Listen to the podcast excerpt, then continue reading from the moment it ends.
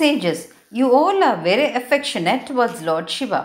Now I will tell you all the glory of Visveshwara Linga, which will wash all our sins. Here with devotion. Avimukta Kshetra, Kashi, was created even before this universe was created.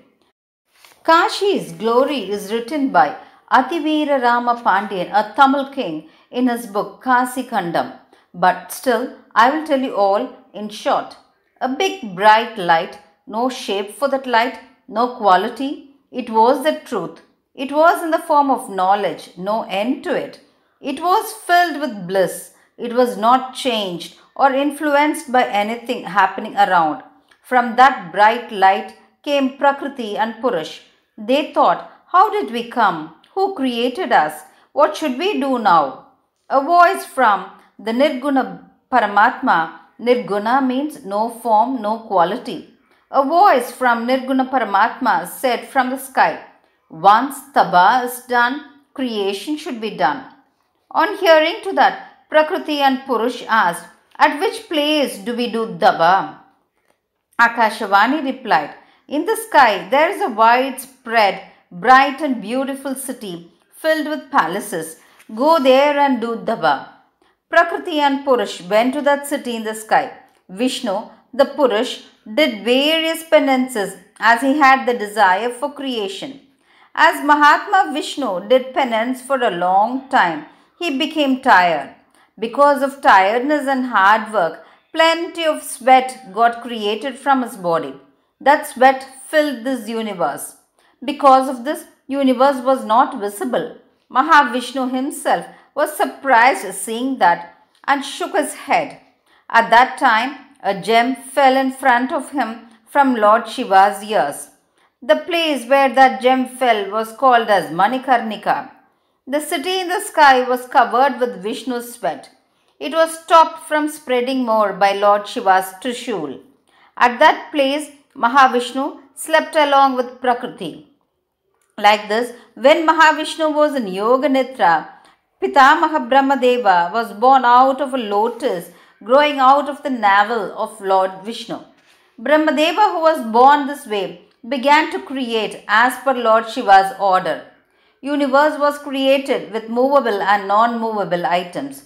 Universe was filled with Lord Shiva's bright illuminating light rays. From then on, creation was done properly. Sages estimate the area of the universe that was created as 50 crore Yojana. That universe that was in water was like a ship over sea and a cream layer over curd. It was bored by elephants in eight directions and stood stably. That Brahmanda was divided into three lokas as Urtva Loka, Madhyaloka and Atholoka. The earth in which we live in is the Madhyaloka. In the Urtva Loka, that is above Madhyaloka, there are six lokas. They are Bhuvarloka, Svarloka, Maharloka, Janaloka, Tapaloka and Satyaloka. There are seven lokas in the Atholoka below Madhyaloka. They are Athalaloka, Vithalaloka, Sutalaloka, Taladalaloka, Mahadalaloka, Rasathalaloka and Pathalaloka. The seven Pathalalokas are one below the other and the six Swargalokas are one above the other. The area of these worlds are said in many texts. Whoever has done punya, according to the extent of the punya they have done, they will be in the Swargalokas. And whoever has done pava will be in Atholokas accordingly. In this earth, there are seven oceans, seven islands, holy mountains like Meru, holy rivers like Ganga, and many holy mysterious forests. This is the way this Srishti was created. Now, I will tell about the Para Brahma Swarupa. Formless, characterless Nirguna God has two types of forms, Kshara and Akshara. Kshara means destroyable, that which is created, undergoes changes, and finally comes to an end. Akshara means unalterable, undestroyable. The solid universe that we see with our eyes God created and destroyed by time and hence Kshararupa. The Sukshma Prapancha that which cannot be seen by our eyes is the Akshara Rupa. This two forms of God is like flower and its fragrance, gems and its light, light and its rays. This will stay forever, says the sages.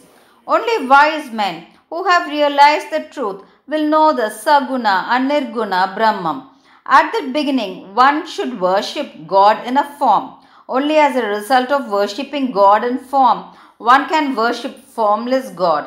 The nature and the universe that we see all around us has a form. Hence, these are called Saguna.